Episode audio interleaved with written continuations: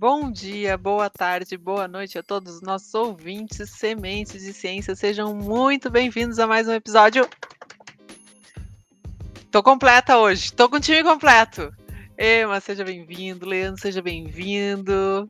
Olá, pessoal. Bom dia, boa tarde, boa noite, boa madrugada para nossos ouvintes. Eu quase me intrometi aqui no meio da fala da Nádia. Eu tô meio ansioso, eu estou ligado no 220. Uh, ah, então tô assim, ó, tô rapidinho, tudo muito rapidinho. Então, respirar, porque hoje vamos falar de assunto aí que tô, já tô nervoso. Já tô nervoso, cara. Aí sabe quando tu chega na casa, a pessoa te convida para um churrasco, daí tu chega lá e fala assim: Não, eu sou vegetariano. Então tu fica meio nervoso. Opa, como assim churrasco? era churrasco ou não era churrasco? então vamos, vamos, vamos falar de polêmica hoje. E aí, Leandro, como é que tá, querido?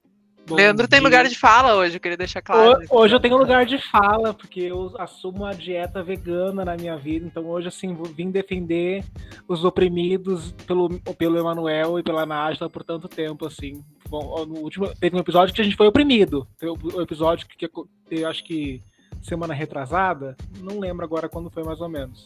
Fomos oprimidos, hoje viemos aqui nos vingar. Então, bom dia, boa tarde, começa, boa noite. Não começa. IC, né? Tu não é mais IC, entendeu? Agora tu não é mais IC, agora tu já tá no nível já.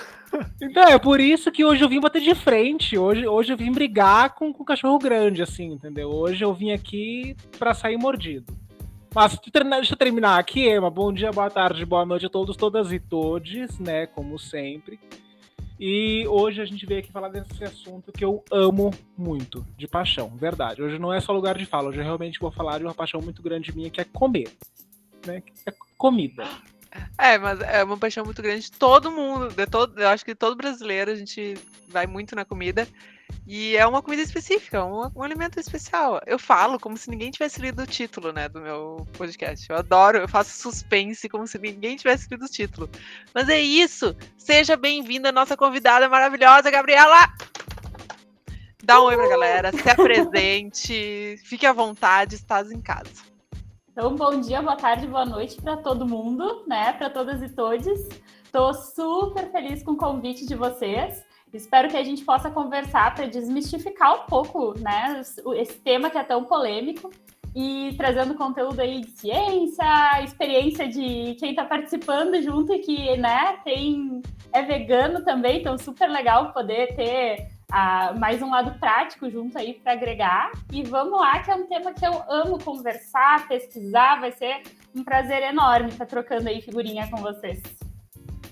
Que ótimo, Gabriela. Gabriela, fala pra galera, uh, antes da gente começar, assim, qual é a tua formação e qual é a linha de pesquisa que tu tá? Então, eu sou nutricionista, formada pela URGS. Eu sou mestre em alimentação, nutrição e saúde pela URGS também. Então, no meu mestrado, eu desenvolvi uma pesquisa com ovo-lacto vegetarianos, que a gente já vai descobrir o que é e não vegetarianos e treinamento de força. Então a ideia era uh, comparar e ver quais eram os efeitos do treino nessa população. Né? A gente também fez uma intervenção de pedir para eles ajustarem a ingestão de proteína e foi essa a minha linha de pesquisa no mestrado. Agora, no doutorado, eu estou fazendo doutorado em Ciências do Movimento Humano e eu estou trabalhando com mulheres veganas e mulheres não vegetarianas Começamos o recrutamento recentemente e em seguida elas já vão participar de 16 semanas de treinamento de força, sem orientação sobre a ingestão alimentar, porque a gente quer observar o que de fato acontece com uma pessoa vegana em comparação a uma pessoa que come carne, né, e alimentos de origem animal no geral, uh, após esse período de treinamento. Ah, então estamos em fase de seleção, galera. Aproveita e faça propaganda, Gabriel, porque eu sei que é difícil encontrar o povo para Tá junto, Bem, né? Ficar tanto tempo fazendo treinamento ainda.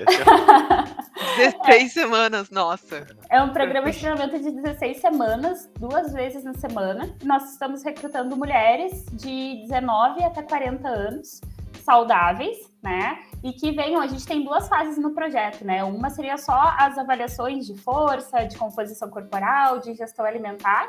E daí na fase 2 a gente tem o programa de treinamento e depois repete essas avaliações para entender qual é o efeito do treino.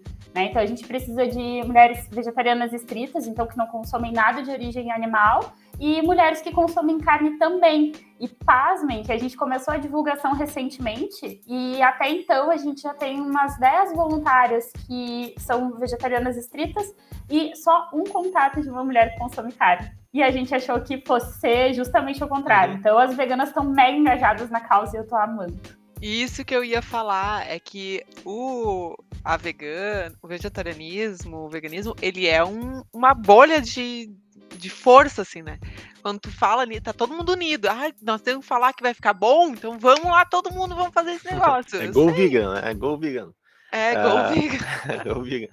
É, pô, é interessante isso, na verdade, eu, eu, eu, também não esperava, pra te ver só, né? A nossa ignorância sempre a gente fica com preconceito aqui, entre aspas, porque eu já o meu pré-conceito aqui achava que ia ser difícil, mas que bom, né? E. Bom, mas afinal, né? Eu tenho uma dúvida que agora quando falou nem tá no nosso roteiro, mas por que só mulheres?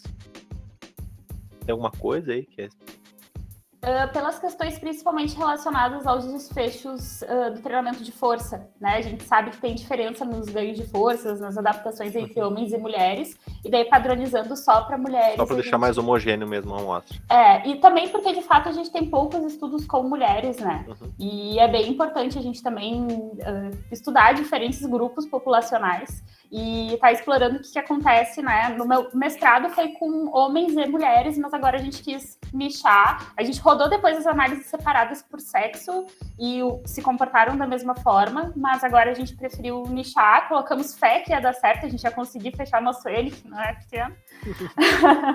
mas uh, e as mulheres estão super comprometidas aí, uh, se voluntariando para participar e a gente está bem feliz. Muito bom. E olha, estamos aí então falando de veganismo, vegetarianismo e também de feminismo, né? Agora, a NAC pode entrar aqui e dar um tapa na minha cara agora se ela quiser, que não é meu lugar de fala. Mas assim, estamos aqui falando de representatividade real na pesquisa é, de uma mulher com mulheres. Né? Na pesquisa feita com mulheres, para mulheres, enfim. Mas aí, com isso, eu já quero chegar assim, no, no grande ponto, no grande que é da questão, né? Todo mundo sabe, ou pelo menos eu acho que sabe, o que é ser vegetariano. Né? Então, para quem não sabe, é a pessoa que não consome carne, não consome frango, também não consome peixe, tá, meus anjos? A história é nem peixe, não, peixe também não. Peixe também é animal, mortadela também é animal. Né? Porque assim, eu, eu não sei. Bacon, eu gosto de lembrar que bacon é um porquinho. É. Bacon é difícil de tirar da dieta, cara. Eu acho incrível. Bacon é difícil. Eu falo assim, porque eu, eu deixei de comer carne vermelha durante muito tempo. Muito tempo. Mais de dois anos.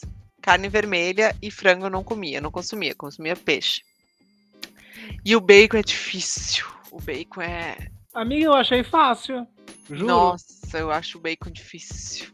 Eu achei o peixe Uma difícil. massa carbonara. Como que faz uma massa carbonara sem bacon? Ué, a gente não faz com cenoura. Não, mas não tofu. fica. Ah, um tofu defumado fica maravilhoso. Um tofu defumado fica maravilhoso. Tofu defumado, com cogumelo. Tem várias alternativas, amiga. Mas a questão é, é que, eu queria trazer é a seguinte: para quem tá nos ouvindo, assim, é, Gabriela, tem diferença vegetariano para ovo-lacto vegetariano, para vegano restrito ou vegetariano restrito? Para deixar bem claro para os nossos ouvintes, qual é a diferença entre esses grupos e os veganos, claro. Tem, e é super importante a gente entender essa diferença, né? Vegetarianismo ou vegetariano é um termo genérico que a gente usa para se designar aquelas pessoas que não consomem carne. Ponto. Nenhum tipo de carne, nem peixe, como vocês estavam falando bem direitinho. Então, vegetariano é um termo genérico. Dentro do vegetarianismo, a gente tem subdivisões, que daí são ovo-lacto vegetarianos, lacto vegetarianos, ovo vegetarianos ou vegetarianos estritos, que daí são classificados de acordo com a inclusão ou não de outros alimentos de origem animal. Então, como diz o nome, né, o ovo-lacto vegetariano, ele ainda vai consumir ovos e leite, derivados do leite na alimentação.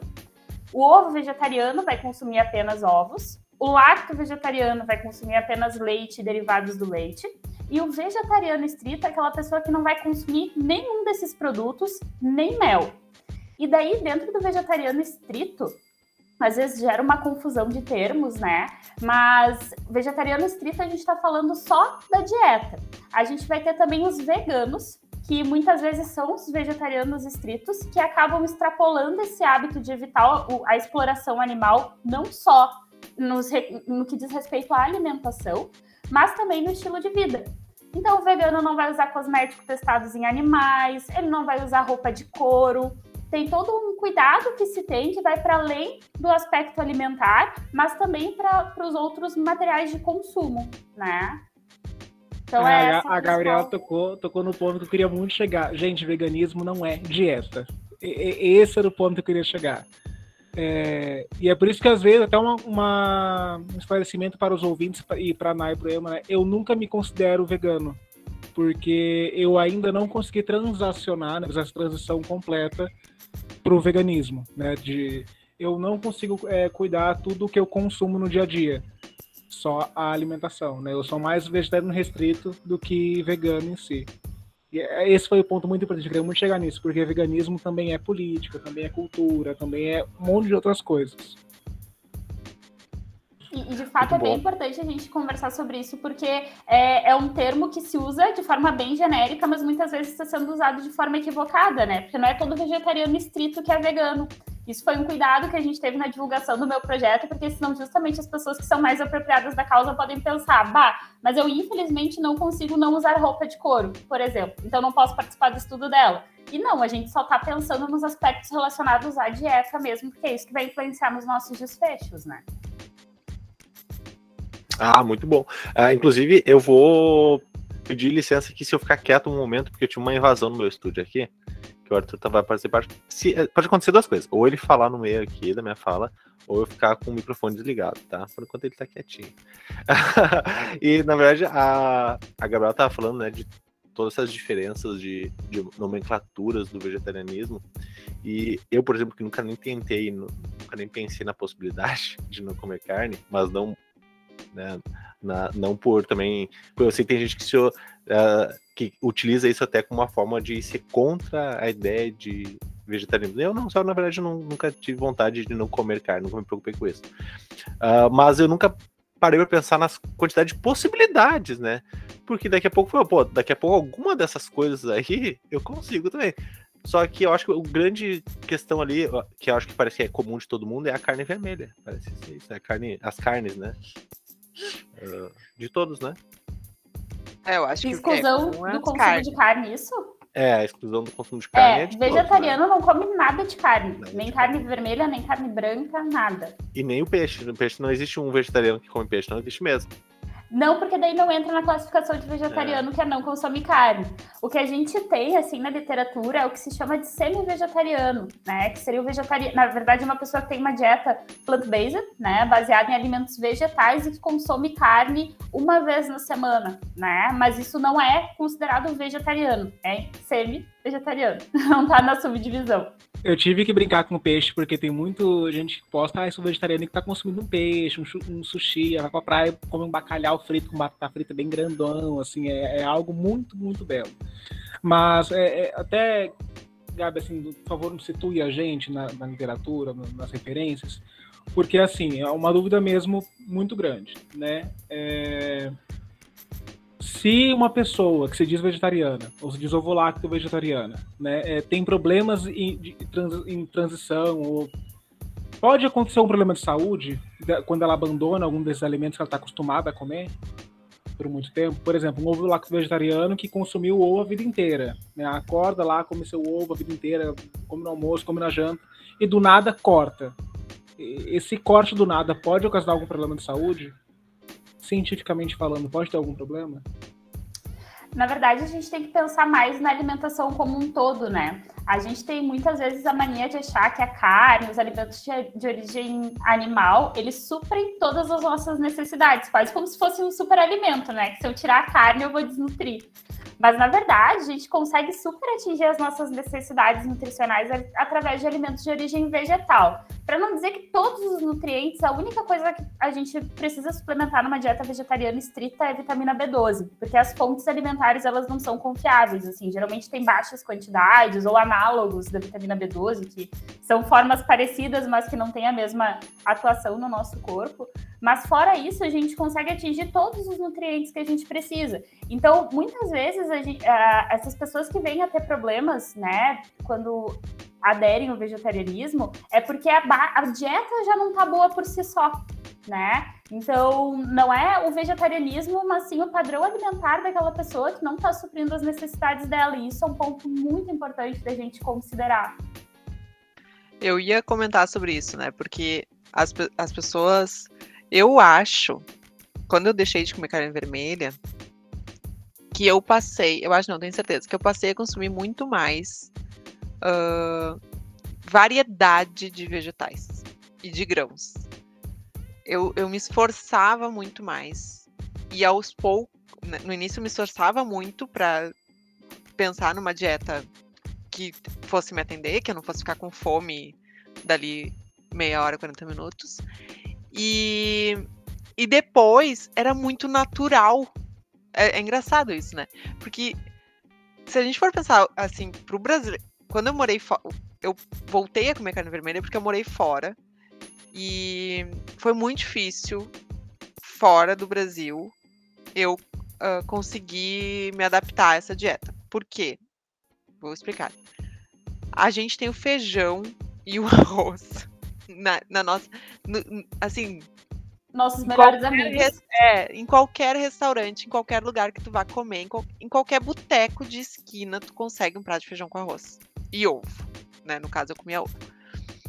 Então, para mim, era muito fácil, em qualquer lugar que eu fosse. Né? Até para pedir lanche, gente, substituir a carne pelo ovo, não tem o, o hambúrguer de outra coisa, substitui pelo ovo, tá tudo certo. Quando eu morei fora, isso se tornou um pouco inviável, assim, porque eles não têm o arroz e feijão todos os dias. Nas, né? E aí eu sentia falta de nutriente, porque aí eu tinha que comer muita massa, muita batata, muita. Que é o que tem na rotina deles, assim, diária, né? E, claro, muito peixe, muita. Então, isso que eu ia dizer, assim, eu acho que não é tão difícil. Uh, eu acho que quando as pessoas acham difícil a troca, né, da carne vermelha por outra, da carne em geral por outro, por, por outro alimento, é porque elas não têm essa esse esforço de no início fazer essas adaptações, assim, de colocar uh, mais vegetais, mais uh, grãos variados, né? Grão de bico, uh, lentilha, feijão, ervilha. Tem tanta coisa que pode substituir que, assim, dá pra ficar falando. Mas isso é muito. E a gente tem muito esse privilégio no Brasil, assim, de conseguir, sabe? Fazer mesmo que tu coma todos os dias fora, por, por exemplo. É, sabe que uh, eu tava pensando aqui na algumas coisas. Né?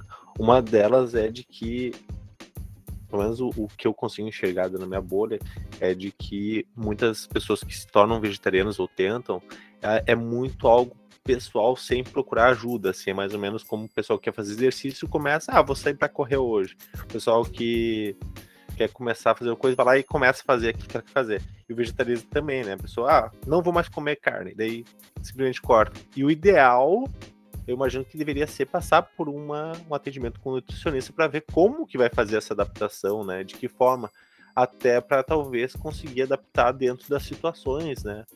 e, e, o que comer também. Eu tive essa dificuldade, assim, poxa, mas aí a minha dieta, né, a minha rotina se baseia em qual é a proteína que eu tenho e com base nisso eu vou fazer meu almoço, fazer minha janta. Ah, não tem carne, então eu não, te, não sei nem pensar em qual vai ser o almoço. Eu vou primeiro no mercado comprar uma carne, depois eu penso qual vai ser o almoço. E, e, talvez essa seja a minha dificuldade, por isso que eu nunca nem pensei na possibilidade de ser, porque pô, o que, que eu vou fazer daí, né? Eu vou ter que aproveitar então para te convidar a gente tentar fazer uma segunda-feira sem carne. O que, que tu acha? a gente oh. tem aí um movimento super bacana da sociedade vegetariana, da sociedade vegetariana brasileira, que na verdade é um movimento mundial em que a gente tenta pensar na segunda-feira como sendo um dia para a gente experimentar refeições que não tem carne, né? Então eu posso até te ajudar com ideias de, de receitas, de, né? Acho que, que vale super a pena a gente tentar a pelo menos segunda-feira que o Emanuel não almoça nem janta. eu faço jejum, poxa, é, não vai pô, dar. Segunda-feira não, do jejum, mas vale cara. super a pena. Tu vai te surpreender com a variedade de coisas que dá pra gente consumir. É, eu, eu imagino que sim. É, é muito legal. Oh, vou te falar, Emma, que até na escolinha do Benjamin, eles fazem segunda-feira sem carne. É, é muito legal. Mas segunda... bem atrasado, eles... né? eles não são, eles não têm uma dieta ve, uh, vegetariana ou vegana na escola, mas eles evitam muito a carne, principalmente a carne vermelha, do, de, normal, e na segunda-feira não tem carne. Não tem nenhum tipo. Então é um movimento natural. Eu acho que vai ser assim, cada vez mais natural. Porque não é a única escola que eu conheço. Várias aderiram a isso. E acho que é um movimento assim, as novas gerações vão. O futuro é vegano. O futuro é vegano, gente. Vocês têm que. Não sei se vegano, não sei. Eu assisti. Olha, vou mudar totalmente de assunto, que eu sou dessas, mas eu vou falar assisti Largados e Pelados. Emanuel assistiu Largados e Pelados, não assistiu, Emanuel? Não tem São como. É. É, não, teve Brasil. uma mulher que ficou 21 dias sem comer. Uma delas. Coitada. Ela até brigou com a outra lá, que a outra resolveu comer peixe. Tava quase morrendo de fome. ela falou: Tu não é vegana de verdade, não é vegetariana, alguma coisa assim. Eu falei: Meu Deus, cara. É, mas, enfim, né, cara. É, eu vou pensar Mas na segunda-feira sem carne ali, né? dizer. Provavelmente vai ser uma, tipo, segunda-feira da- do salgadinho e da bolachinha recheada. Não, Mas não assim, adianta. não. Ai, ai, ai, Emanuel. Agora eu vou fazer um contraponto. Nossos antepassados, Nájila, eram, co- eram coletores de grãos, de frutas e de sementes, muito mais do que caçadores. A nossa Não. dieta, historicamente, é composta de grãos e frutas. A caça era só uma parte da dieta. Mas fazia parte. Eu acho que, que assim. Eu sei, amigo Leandro, que tu vai me. Não, mas Tá assim, o que eu queria falar, para não criar uma briga, para não criar uma treta, não criar uma treta, é, eu vou puxar até a minha experiência, porque o Emma falou, ai, que difícil trocar, né? Assim, tem variedades. Quando eu parei de comer carne, eu parei e eu procurei. é, e é o, que, o que eu acho que é até um erro nas pessoas que param de comer carne do nada fazer isso. Que é procurar algo para substituir o gosto da carne. Né? É, tipo, não, não tem nada que substitua perfeitamente o gosto da gordura animal, da, da carne animal. Realmente não tem ainda. Talvez um dia chegue, a gente chegue lá. Mas, assim, não existe queijo vegano com gosto de cheddar. Não existe queijo vegano com gosto de mussarela. Não existe um leite vegano com gosto de, de, sei lá, de piracanjuba, de, de, de leite piá. Não tem, não é o mesmo gosto, não é a mesma coisa. Só que uma coisa, assim, que fez abrir os meus, meus, meus horizontes, né, meus olhos, foi bem que a Ana falou. Foi eu parar de procurar sabores animais e procurar uma outra variedade de sabores, um outro perfil de sabores, assim. É, eu acho que é mais difícil em cidades pequenas, mas, por exemplo, em São Paulo tem um restaurante chamado Pop Vegan. Vou fazer aqui um merchan sem receber patro- patrocínio. O Pop Vegan é um restaurante que é totalmente feito em plant-based e tu paga só 15 reais e é buffet livre. Come quantas tu quiser. Uau! Isso, almoço e janta. Tem janta também, tá? Então, assim, tem como sair e lanchar. É, não- em São Gabriel, eu não sei como tá agora. Em Porto Alegre também eu não conheço, mas eu conheço algumas influencers daí que conhecem lancherias veganas e que têm é, alternativas. Porto Alegre tem, inclusive, um X vegano maravilhoso, tá? Que é melhor. Nunca provei. Maravilhoso, maravilhoso, muito bom. Vale Mas, muito assim, a pena e é super barato. É, Quando, quando eu quando eu transformei em alimentação, eu parei muito de comer lanche. Muito, assim. Eu acho até que foi o que ajudou na minha dieta, não foi nem eu parar de comer carne, foi eu parar de comer boba- bobagem, eu comia lanche direto. Então, assim, eu parei de comer muito lanche. Eu comecei a fazer em casa. Né? Eu comecei a ter uma outra relação com cozinha. Eu comecei a cozinhar mais, aí procurar outras coisas. E, gente, hoje em dia tem opção de lanche vegano, tem opção de até em viagem em estrada, assim, algo que nunca pensei que eu ia ver era em botequinho de estrada ter opção vegana. Tem, sabe? É, opção tem. E, e fruta, verdura, grão. Então, assim, é uma infinidade de coisa. E eu acho que o segredo é não procurar, por exemplo, o sabor de um hambúrguer, de uma costela, na proteína de soja. Não vai ter. Pode encontrar algo parecido, tipo uma fumaça líquida, joga uma, uma páprica defumada, mas não vai ter o gosto da carne nem a textura da carne. Mas talvez daí para encontrar um outro perfil de sabor, ah, uma outra coisa. Por exemplo, já vou até indicar uma receita pro Ema: hambúrguer de berinjela é muito bom. Muito bom. Sério. Juro pra ti, a cara não tá boa, mas eu juro pra ti que o hambúrguer de berinjela é muito gostoso. Assim, faz ela defumada, bonitinha lá, bota um- uma páprica, fica bem gostoso, fica bem legal. Assim, ó, vou ficar pensando aqui seriamente no assunto. Vocês, né, eu tô me sentindo aqui um pouco, né, nervoso. O pessoal tá incisivo demais contra a minha pessoa. Mas aí eu vou fazer o seguinte: eu vou, vou tentar puxar o assunto para voltar pro roteiro seguinte. Mas existe, uh, Gabi, olha só. Eu sempre penso assim, a pessoa que diz assim, ah, eu sou vegetariano, daí tu vê ela se servindo aquele monte de alface, aquele monte de, de comidas que não tem carne, e tu olha, pô, como a pessoa é saudável. Existe uma relação direta entre o vegetarianismo e ser saudável? Tipo, é, é. mais saudável? a gente tem que cuidar, porque é um estereótipo, né? Eu atendo vegano que come miojo se deixar café da manhã, almoço e jantar. Começou acompanhamento assim, né? Então, na verdade, uh, o, que diz, o que impacta na, na, na saúde é a qualidade da alimentação. São os alimentos que a gente escolhe por base para compor as nossas, as nossas refeições, principalmente, né? Então, isso é um aspecto que é muito importante. Então, preferir alimentos in natura ou minimamente processados, que são esses alimentos assim que uh, a gente consome praticamente tal qual vieram quando estavam na natureza. Isso faz a, a alimentação ser mais saudável por si só. Via de regra, o que acontece é que os vegetarianos parecem ter uma maior consciência em saúde.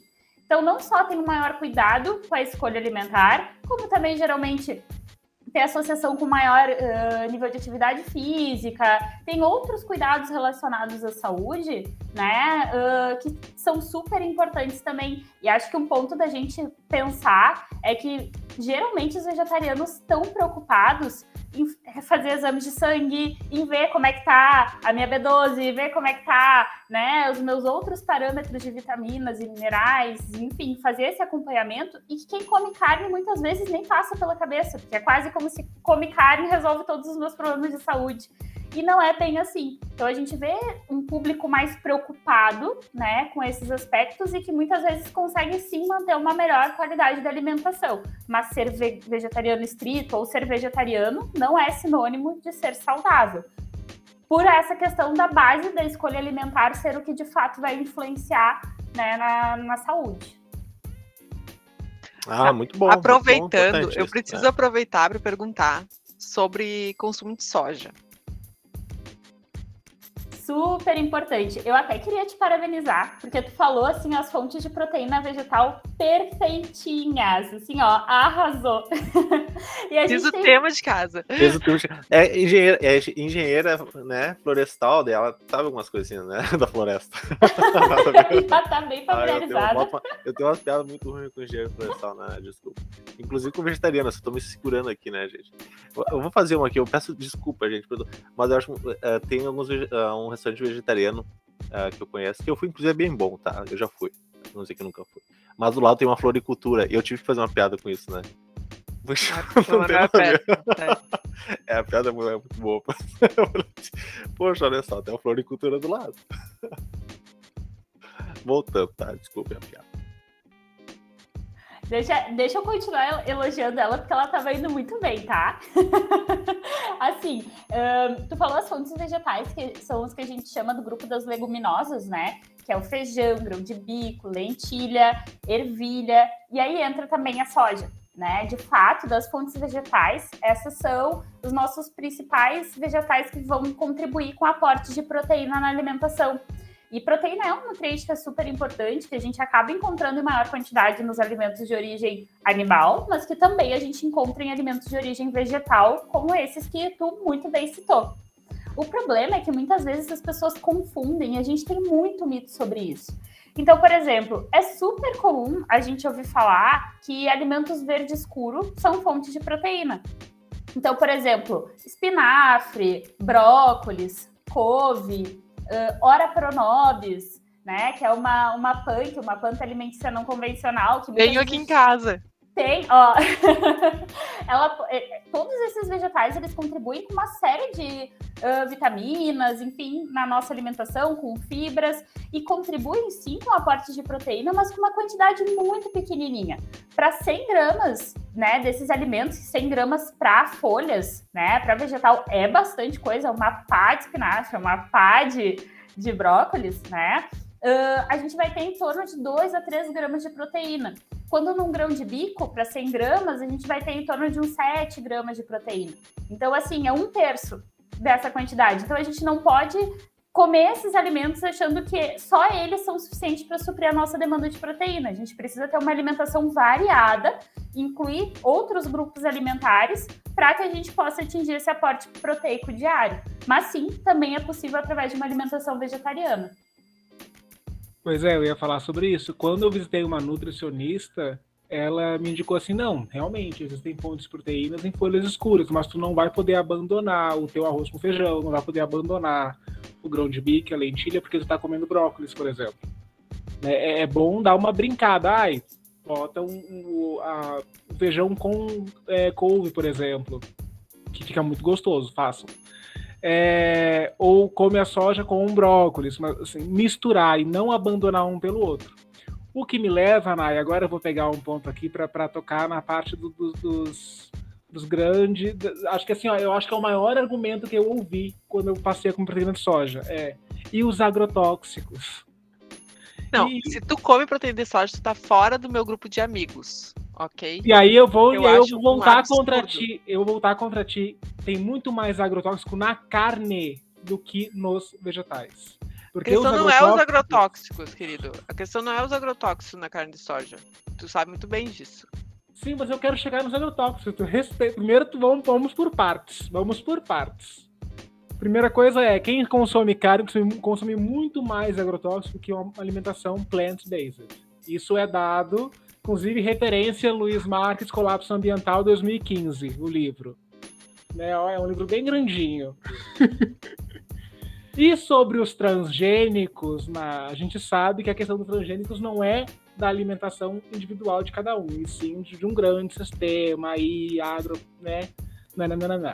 não, não, vou, não vou, hoje eu não vou é para fazer a ração do é para fazer a ração lá pro Pros Pro bichos, né? bicho, exatamente. Obrigado, Ema. essa é a questão, sabe? É uma coisa de retroalimentação viciosa. E a gente vai culpar o capitalismo de novo nesse episódio. Acho que não teve um episódio essa temporada que a gente não. não, não cada, cada, cada, cada, visitante que vem aqui se surpreende por nós. Assim, não é que a gente fique toda hora defendendo o comunismo. É que simplesmente a gente começa a discutir os assuntos e a gente percebe que o problema às vezes é o capitalismo. Mas fiquem tranquilos. Tá? Não, às vezes não, Ema. Olha, é eu acho que esse deve ser o décimo episódio dessa segunda temporada. Eu não sei, Nath me perdi nos, nos episódios. Mas... Décimo, quinto, décimo sexto esse sendo gravado. décimo sexto, a é gente já culpou o capitalismo por 16 problemas só, nesse, só nessa temporada, assim, sabe? É... Mas é incrível. Não ia ficar de fora hoje. não, porque é incrível. Realmente, como a Emma falou, a Emma falou muito bem. É, a questão dos transgênicos é justamente que. E eu vou chutar aqui uma proporção bem voz da minha cabeça. Não tem dado isso. Mas assim, 80%, 90% das plantações de soja transgênica é para criação de ração, né? É para ração da agropecuária, para criar gado, para criar carne. Então assim, é, é um, um ciclo vicioso tão grande que é, não tem como não culpar realmente o, o sistema e a estrutura. Não, não dá de fato, eu acabei fugindo um pouquinho da, do ponto, né? Mas você tinha me perguntado especificamente sobre a soja e eu aproveitei para falar das proteínas. Depois tem mais para falar sobre elas, inclusive. Mas falando sobre essa questão da, da soja, acho que bem legais as colocações do Leandro também, né? De fato, a gente enxerga a soja, o vilão do, do agrotóxico, quando a gente consome por diversas outras fontes e quando a gente tem um, um efeito uh, acumulativo, né? Que a biologia explica muito bem isso e que acaba que nas carnes a gente tem uma concentração até maior, né, por causa desse acúmulo uh, da questão do agrotóxico. Mas o outro mito que a gente tem muito forte relacionado à soja é por causa dos fitoestrógenos, né? Que é, vamos dizer assim, uma substância naturalmente presente na soja que as pessoas associam isso. Então, ah, então quer dizer que homem vai ter ginecomastia, vai ter desenvolvimento de mama por causa que consumiu soja, né? Porque vai aumentar a minha concentração de hormônios femininos. E, gente, isso é uma extrapolação completamente infundada, né? Uh, os estudos que tem, né, com, uh, com a genisteína, principalmente, que seria um desses compostos que a gente vai encontrar na soja, eles são feitos com ratos, e ratos metabolizam uh, esse composto de uma forma muito diferente do que nós, seres humanos. Então, a gente não pode encontrar uma via bioquímica que a gente, que a gente pesquisou no modelo animal e extrapolar ela diretamente para seres humanos. Isso é equivocado. Então, essas doses que foram estudadas em modelo animal é quase como se fossem uh, farmacológicas para a gente. A gente só conseguiria isso tomando o composto né, manipulado na farmácia, vamos dizer assim. E não é isso, a gente vai estar consumindo ele em quantidades muito menores através da alimentação.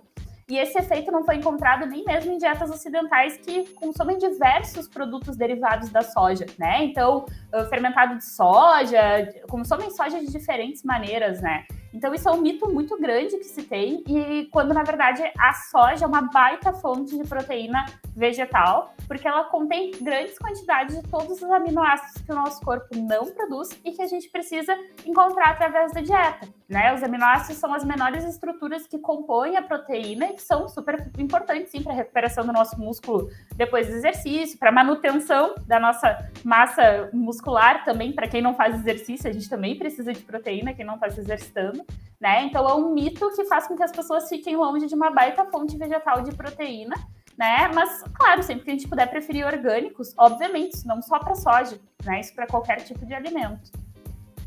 Eu vou ter que fugir do assunto também. Não, e... só, não, só terminar, só terminar. Então tu quer dizer que eu vou poder voltar a comer meu hambúrguer do futuro? Eu já tinha excluído ele da minha dieta.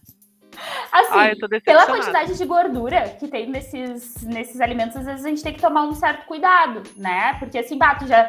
Quando tu vai fazer o hambúrguer do, do futuro, a frigideira fica bem parecida com quando tá fazendo um hambúrguer de carne normal, né? Vamos ser é porque, bem não, sinceros. Ele é realmente muito bom. Assim, eu não, não tenho... a linguiçinha deles, de olho fechado, tu não sabe se gente, tá comendo linguiça ou se tá comendo carne vegetal. Gosto, eu não gosto do hambúrguer do futuro bomba. Eu, eu tá Gabi, não gosto do hambúrguer do futuro também, mas da linguiçinha eu sou obrigada. Ah, não, a linguiçinha eu gosto, a linguiça da, da Fazenda Futuro eu gosto. Agora, o hambúrguer eu não gosto, eu não sei por que razão, assim, eu não consigo comer. Nem ele, nem as almôndegas. As almôndegas também não gosto. Eu acho que... Eu, a almôndega eu não experimentei ainda, experimentei o atum no futuro. E no primeiro momento eu olhei, credo, parece a comida do meu gato. Mas, Mas gente, parece é comida de gato. tu olha, tu cheira e bah, não vai rolar. mistura no molho vermelho e vai ficar gostoso porque tem um saborzinho de defumado e, e, tal. E tem isso, né? A gente, quando a gente para muito tempo de comer carne e derivados, às vezes o cheiro, o cheiro dá, dá uma, uma refreada. Pra você ter noção, eu não consigo com o cheiro de ovo frito. Cheiro de ovo me, me, me repuna, me dá enjoo. Sério, de ver, verdade, assim. Esses dias eu acho que eu fui. Dia das mães agora. Eu fui levar a mãe pra tomar um milkshake. No caso, eu não tomava, ela tomava. Ela tomou um milkshake, comeu um lanchinho. Eu falei, não, vou provar aqui para ver se realmente é, é bom. Vou, escorregar aqui na, no, no, meu, na minha dieta. Eu não consegui engolir. Eu quase passei um vexame no restaurante sempre por causa que o, o gosto realmente não é bom para mim mais, sabe? É algo muito bizarro. Mas eu queria aproveitar e falar do, dos mitos, que eu vou ter que puxar um mito assim que quem é da, da década dos anos 2000, 97 lá, lembra que era quando surgiu aqueles é, hambúrguer de micro-ondas, que o plástico tinha estrogênio. Vocês já ouviram isso? De que não podia aquecer a comida de micro-ondas por causa do estrogênio no plástico do, do hambúrguer. Eu acho que esse foi a maior fake news do século do plástico, assim, do, de todas. Mas eu queria aproveitar perguntas desvendando mitos, Ga, é, Gabriela. Vou chamar de Gabi, porque somos, somos muito íntimas agora. Ai, por favor, me chama de Gabriela, já acho que estão brava comigo e ficar apavorada. então, Gabi, vamos lá há, um tempo atrás eu tinha lido um artigo e assim, eu, eu, não, eu não li nem ele inteiro porque não era da minha área, eu li só a parte realmente que me interessava. Mas combinação beterraba e feijão realmente não se pode fazer? É, é uma, sim. Mas não, se é pode em que sentido? Calma. Então, porque a princípio tem uma substância na beterraba que em combinação com feijão te impede de absorver o ferro do feijão de, de forma eficiente. Pode ser mito, não sei, por isso estou perguntando. Por isso tá, perguntando. ponto super importante. Fatores antinutricionais. Fatores antinutricionais, na verdade, são substâncias que são presentes em alguns alimentos, tanto de origem animal quanto de origem vegetal, mas principalmente nos alimentos vegetais, e que prejudicam a absorção de alguns nutrientes. Na beterraba, se não me falha a memória, ela é fonte de oxalato, oxalato é um desses fatores antinutricionais que prejudica sim a absorção de ferro e o feijão, as leguminosas no geral, elas são boas fontes de ferro vegetal. Só que tem algumas técnicas que a gente pode utilizar de preparo e na hora de consumo e que diminuem esse impacto. Então, assim, não é que não possa comer junto, sim, pode haver essa gente, interação. Eu amo, eu amo beterraba com feijão. Eu, eu chego a cozinhar beterraba no feijão. No feijão junto. Eu, eu também, eu também, aí que tá, eu também amo muito, eu cozinho junto, a beterraba, boto abobrinha, boto um monte de coisa no feijão. E quando eu li isso, eu fiquei assim, meu Deus, eu tô fazendo tudo errado. Então eu vou, vou dar uma dica para vocês, para melhorar a biodisponibilidade do ferro. O que, que vocês podem fazer? Tanto deixar o feijão de molho, né, por 8 a 12 horas, que é aquela coisa que a nossa avó fazia, dizia que era para cozinhar mais rápido o feijão, também, mas no caso ela acaba diminuindo essa concentração de fatores antinutricionais. E para ajudar a otimizar a absorção de ferro, a gente pode consumir uma, um alimento, uma fruta cítrica junto. Então, temperar a salada com. A vovó também já ensinou a gente a comer laranja depois do Laranja feijão. com feijão. Isso aí. A nossa famosa feijoada. A gente vai ter couve, a gente vai ter feijão e a gente vai ter a, a vitamina C ali da laranja para nos ajudar, né? O ácido cítrico para nos ajudar a absorver melhor esse, esse ferro que tá ali. Eu, eu geralmente pingo o limão em cima do arroz e feijão, gente. Podem me chamar de estranho, mas eu adoro. E tem outros alimentos também que ajudam bastante, se a gente for uh, pensar, né? Alimentos cítricos, né? Uh, que a gente pode estar incluindo na, na, alimentação. E um outro cuidado que talvez seja uh, até mais importante é de hábitos super comuns que a gente tem, né? Está ali tomando chimarrão, larga a cuia e senta para almoçar.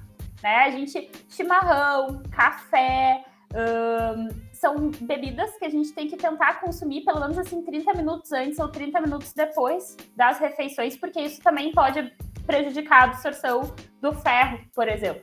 Então, aqui em Porto Alegre a gente tem muito isso, né? Larga a cuia de chimarrão e senta na mesa para almoçar. Ou a gente lá na, no grupo de pesquisa larga a cuia de chimarrão e desce para Rio. né? Então, esse tem que torcer que tem a fila na Rio. É, para dar tempo de. Dá tempo. É. Eu sempre brincava com o pessoal assim, tá, ó, 30 minutinhos para não disponibilizar nosso ferro. Segura aí a hora do café. Então é. não tem problema comer beterraba com feijão. Posso cozinhar beterraba com feijão de boas. É, a ideia é tu usar essas outras técnicas que vão otimizar a absorção, assim. E de fato existem várias interações entre os alimentos e entre os nutrientes. Se a gente for extrapolar para, ah, não posso comer tal alimento junto com tal alimento, a nossa alimentação ficaria super monótona e restrita, né? Então. E eu tinha na cabeça que a beterraba era um, uh, uma fonte de ferro, não é? Também pode contribuir, mas na verdade é por essa questão desse outro composto que é o oxalato, que é esse fator antinutricional. Hum. Nossa. Amiga, eu, eu tomei um susto quando eu, eu também tinha essa, que a beterraba era fonte de ferro e papai, e era uma delícia com feijão, inclusive, é muito gostosa. Quando eu li isso, eu fiquei muito sem chão. Fiquei muito triste, de verdade. Muito triste. E quando tu cozinha, também a cocção é uma das técnicas que ajuda a diminuir né, essa concentração de fatores antinutricionais. Então é melhor tu comer a beterraba cozida do que ela crua, né? Cozinhando também vai estar ajudando a diminuir essa quantidade. Então tem, tem esses pontos que ou ajudam ou pioram, mas a gente não pode pirar na biodisponibilidade, senão a gente vai. Tudo interage, né? E claro que tem algumas coisas que a gente pode fazer para favorecer, né? Mas não precisa deixar de comer a beterraba com feijão. E tem alimentos melhores crus também, né? Como folhas escuras. Eu só aprendi com a minha nutricionista. Se ela estiver errada, agora a gente vai voltar no consultório dela. E aí eu vou falar muito seriamente com ela, falando assim: olha, moça, me avisaram no podcast que eu não posso comer folha escura crua. Não vamos comprar brigas com as coleguinhas. Mas, assim, essa questão da biodisponibilidade é um ponto sempre muito importante, assim, porque varia muito. Uh, qual nutriente tu está querendo otimizar nessa refeição para tu consumir determinado alimento cru ou determinado alimento cozido? Então, eu, via de regra, recomendo que as pessoas variem não só os alimentos, mas também a forma de preparo. Por exemplo, vamos pensar num pimentão. O pimentão vermelho, ele é riquíssimo em vitamina C riquíssimo. É uma das maiores fontes, tem mais vitamina C em 100 gramas do que a gente tem no limão. Tá? E as pessoas geralmente não sabem. Se eu comer o pimentão cru, eu vou estar tá absorvendo, vou estar tá aproveitando melhor a minha vitamina C. Se eu comer ele refogado, eu vou estar tá aproveitando principalmente o licopeno, que é a substância que dá a cor vermelha para o pimentão e que funciona como antioxidante no nosso corpo. Então, cada forma de preparo otimiza um nutriente ou outro, e a chave no, na questão da saúde é sempre a gente variar né? Isso que é um ponto bem importante. Bom, bom. Pô, eu viajei aqui porque, cara, é muita coisa, né? A gente, inclusive, é, fica um puxão de orelha em todo mundo aí que acha que é vegetariano, né? Tem muita coisa que, que precisa uh, ser aprofundado para entender, para fazer uma boa adaptação para uma rotina de. Eu chamo de rotina de vegetarianismo, né? Porque o falaram aqui que não era, não era dieta, mas sei lá, né? Para ter essa, essa rotina de, de vegetarianismo. E realmente percebe que, poxa, as possibilidades realmente são grandes, mas os cuidados também, né? Pô, tem várias coisinhas que tem que cuidar, né? Essa parte de biodisponibilidade eu acho fantástico. Eu já tinha falado isso pra Gabi, inclusive no, numa aula que uh, que eu assisti tua, né? Nem lembro, mas que era foi sobre isso, assim, eu achava fantástico, né? Porque a gente começa a perceber que várias coisas, né? Quando eles falou, né? Que a avó já fazia, mas não tinha nem noção que era isso e faz sentido, né? Então. E talvez nem bom. ela soubesse, nem né? Mas soubesse, o fato é que funciona, ajuda muito, e esses cuidados a gente pode manter, uhum. assim, bem, bem importante. Às vezes só a gente não faz porque não sabe, né? Uhum. Claro que nem eu brinquei ali na hora do café, tinha vezes que eu disponibilizava meu ferro. Acontece, às vezes eu precisava ficar acordada, deixava pra né, melhorar a absorção do meu ferro em outro momento do dia. Mas é importante a gente saber disso para saber o que está ao nosso alcance, o que, que a gente pode cuidar, né? E, enfim, melhorar a qualidade da nossa alimentação como um todo, né? Excelente. Uh, mais alguma coisa, pessoal? Como é que tá o horário aí? Eu sei, assim, ó, tô, eu pergunto isso porque eu sei que o Leandro, ele deve estar entrando numa outra reunião agora, porque o Leandro agora ele é um cara muito ocupado, nossos ouvintes. Nossos ouvintes aqui, Gabi, ele, a gente começou com o Leandro como iniciação científica, dele começou bolsista a evoluir. de iniciação. Bolsista de iniciação científica, depois tentando entrar no mestrado, depois entrou no mestrado, agora ele é um cara importante dentro do mestrado, entendeu? Eu, então, eu acho. Tá mais esse, os tempos dele. Eu acho essa forma, de, eu acho assim, ó, super desnecessário.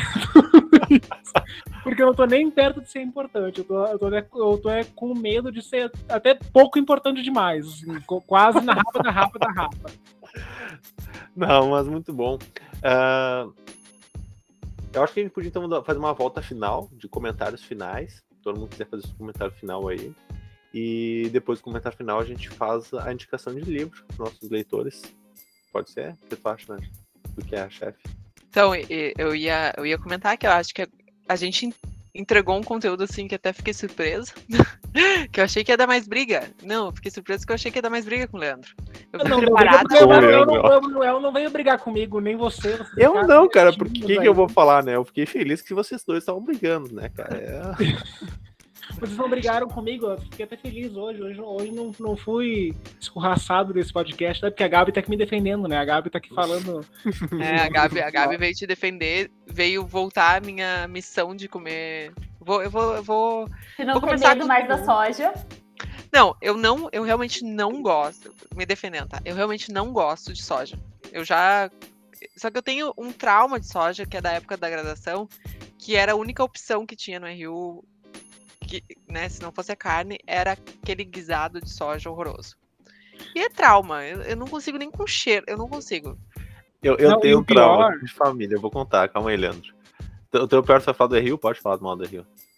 Não, não fala mal do Rio, gente. Que não isso pode, o Rio é, é maravilhoso. Da EZEP, então. então, gente. É, Rio é não, 50, não vou falar mal do Rio, tá louco? Tô doido? É Rio é maravilhoso, é Rio é maravilhoso. Mas em Santa Maria, eu fiz a minha graduação em Santa Maria, no FSM, só tinha na época, gente, isso é, né, já sou tá assim. amiga, amiga, ainda é assim, qualquer Rio ainda é assim, é muito difícil. Não, não, é verdade. Na URGS, eu fiz meu doutorado aqui na URGS, é maravilhoso. Sério? Inclusive, eles fazem hambúrguerzinho né? de de lentilha, no, tortinha de feijão, não sei o que, de grão de bico. É maravilhoso. Na URGS Gente, não tô tem chocado. Os rios que eu conheço são todos guisadinhos de soja, mal temperado, mas não vou falar mal porque né, tô pagando, tô pagando pouco. Mas, ó... Eu fazer um parênteses para falar muito bem do RU aqui da ZF, porque assim, ó, o pessoal né? se puxa a gente é tem bom. um super funcionário que é o Robertinho, que dá a vida ali para aquele rio, né? E assim, ó, gente, ontem a janta foi um, grão de bico com molho de espinafre, molho branco de espinafre. Delícia. É. Pensa numa comida gostosa, saborosa, bem temperada. Assim, ó. Se, Mas da Ezep realmente. É deliciosa. Quando é o é. guisadinho é. da soja. Assim, ó, sério, gente. Ó, sério, mas esse é o ponto, como a Gabi falou, é o preparo do alimento. Ah, eu acho é, que mas em quantidade. Um de soja bem temperado, bem refogado lá no alho, uma coisa não. ó. Eu me lembro, me, me não dá. Eu, eu tenho, eu tenho minha, minha a parte conta aí, mano. Conta. Eu vou contar minha história. Uh, tem uma época durante o doutorado já, né? Então faz pouco tempo atrás, uns quatro anos atrás. a gente morava junto, né? Eu, a Nájila e a Mari. Nós três aí numa função que a gente fez uma república em Porto Alegre fazer doutorado.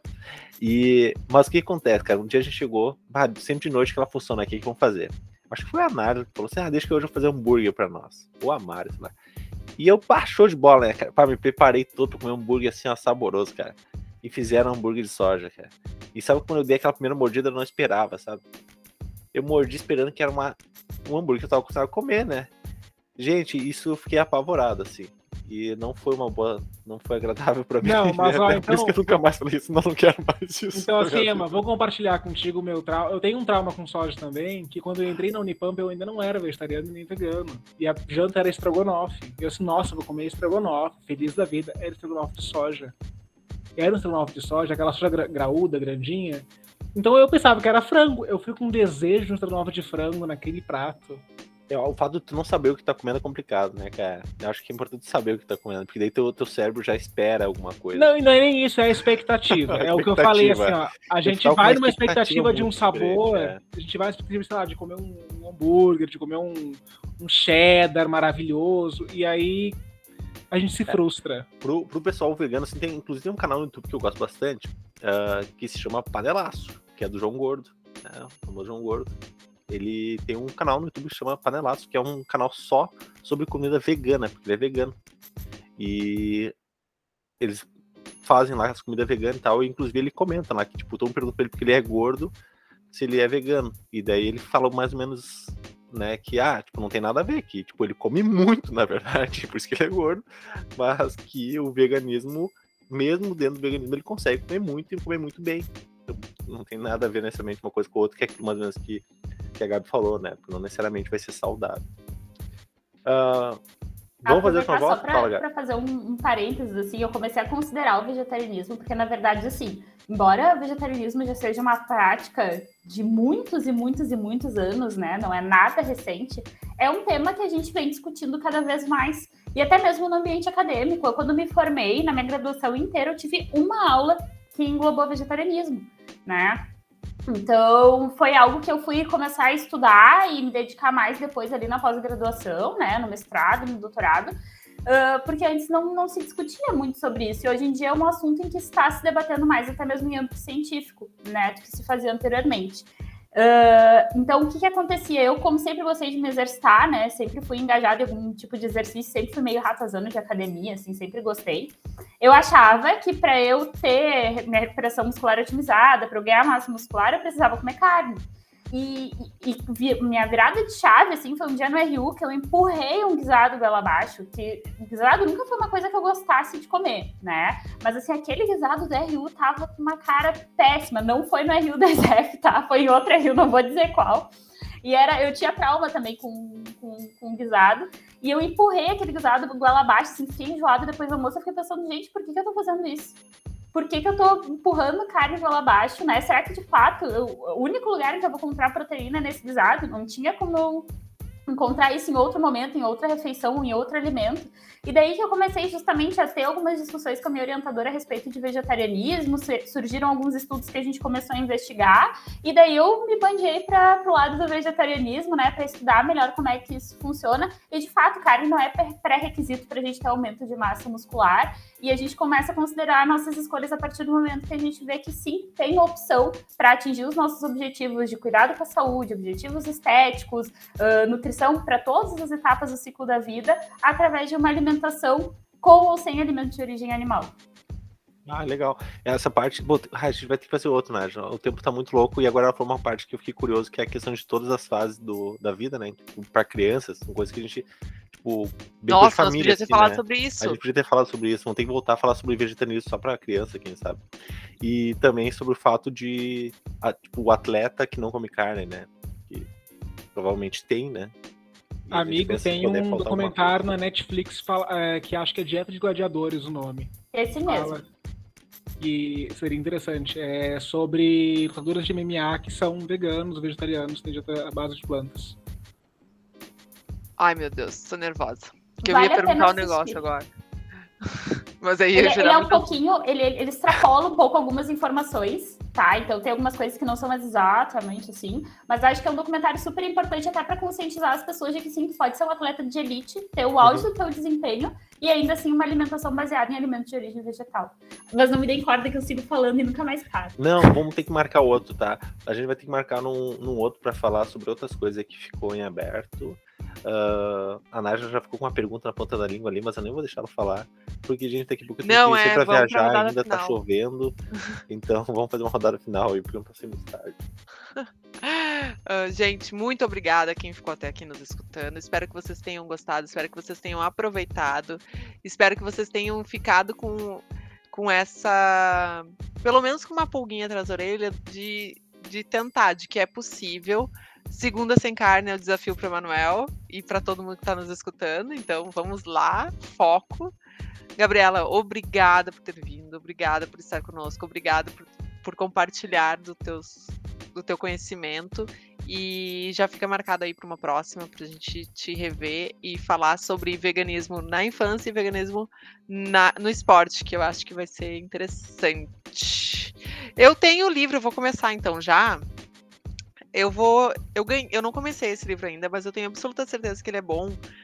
E ele tem muito a ver com o nosso assunto. Eu ganhei ele ontem, por isso que eu não comecei. E, e eu tô muito curiosa para lê-lo. E ele tem muito a ver com o nosso assunto também. Homo Integralis é da Fê Cortez.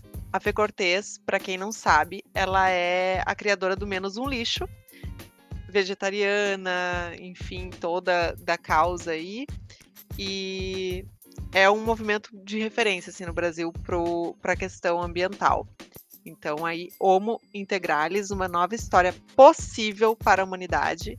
E ela fala sobre veganismo, fala sobre ah, a questão de produção de lixo, a questão de consumo, e enfim, tá aí meu, minha indicação. Olha só, não, hoje a Ana indicou livro, ela tava uns quatro episódios sem indicar livro já, assim, só pra durar, ter que jogar, jogar os panos sujos aqui pra lavar. Mas assim, Gabi, fala Gabi, porque eu tô muito íntimo já, já quero os WhatsApp, já quero as redes sociais pra seguir. Muito obrigado, sério, foi incrível, tirei várias dúvidas aqui, aprendi muito. E muito obrigado por me defender desses dois carnistas aqui, que eles todos os dias pegam no meu pé, hoje tu vem em meu socorro aqui. E eu quero complementar o desafio, Nava. Vou desafiar nossos ouvintes a escolherem, sei lá, um lanche, uma receita, um almoço. Aquele almoço gostosinho com, com gosto de infância, sabe? Pra mim, no caso, é panqueca. É, e fazerem a versão vegana desse, desse, desse prato. Então, Ah. vegano é muito difícil. A gente tá vai começar com Ah, então- ovo vegetariano.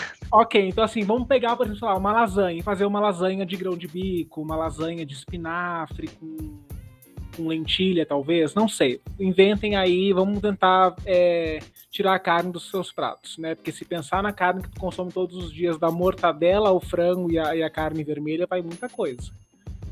E vou indicar um livro. Hoje vou falhar com os ouvintes, não vou indicar um livro que é sobre o assunto, não é, não é sobre o assunto mesmo, tá? É, é assim, é o último livro que eu li.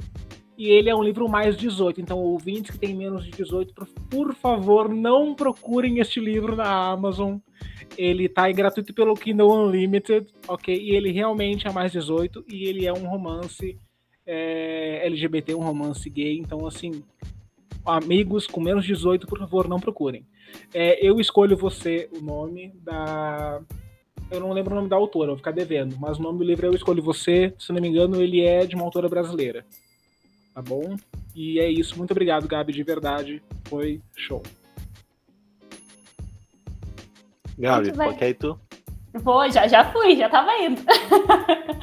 eu super agradeço pelo convite, assim, é um prazer enorme estar falando sobre esse tema, né, que eu acabo vivendo, né, eu atendo em consultório, eu faço questão de incluir vegetarianismo nas disciplinas que eu ministro, né, faz parte do meu tema de, de pesquisa também, então estou muito feliz de não só ter compartilhado esse momento com vocês, como ter sido convidado de novo para um segundo, então, gente, é muita honra, né, para um podcast só, estou bem feliz. E a minha indicação de leitura, então, é uma leitura semi-técnica, que eu acho que é o livro de cabeceira de todo nutricionista, mas ele foi feito para a população, que é o Guia Alimentar para a População Brasileira. Ele é um material riquíssimo para quem quer entender melhor sobre qualidade da alimentação, sobre como fazer escolhas alimentares de uma maneira saudável, né? E desmistifica alguns tabus que a gente tem a respeito da alimentação. Ele não fala especificamente sobre o vegetarianismo, mas ele fala sobre como a gente pode ter uma alimentação mais saudável e equilibrada.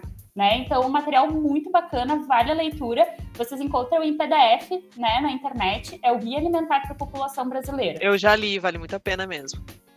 Vale assim, ó, super. É, e é assim, são recomendações de ouro, é o básico que funciona, é o essencial que muitas vezes a gente se perde no meio de diversas informações sobre a nutrição, né? E a gente extrapola achando que a nutrição é algo que não é acessível, que tem muito paranauê aí no meio, e na verdade não é, é muito mais simples do que a gente faz ser, né?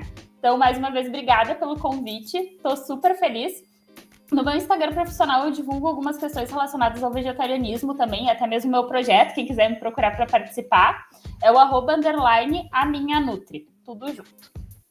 Muito obrigada, gente. Excelente, excelente. Vai estar tá ali na descrição do, do episódio, vai estar tá também no card para seguir a Gabi. Gabi, muito obrigado. Um prazerzaço mesmo, eu sempre aprendo muito com as suas aulas. Uh, admirador de verdade do trabalho. Eu vou primeiro indicar o livro. O livro que eu vou indicar é o último livro que eu li, Uh, na verdade, estou finalizando ele ali, eu vou finalizar provavelmente semana, então já vou considerar aqui para vocês, que se chama Em Nome dos Pais, do Matheus Leitão, que é uma história sobre a ditadura militar brasileira. Esse tu já indicou? Já. Putz! Putz! Não, indiquei não. Indicou. Indiquei. Putz, então aí, indiquei ó. de novo, porque realmente Dica é muito bom, novo. tá? Ele é muito bom esse, esse livro. O pessoal que não leu, leia, ele é sensacional. Cada vez que eu avanço uma página, eu gosto mais dele. Uh, e vou aceitar o desafio, então, da segunda-feira sem carne. E já vou botar um outro desafio para todos os nossos ouvintes, então. Então, eu vou botar desafio, cara. 2022, Lula com chuchu. E vão lá. Um beijo pra vocês. Tamo junto. Tchau, gente. Até mais. Tchau, gente.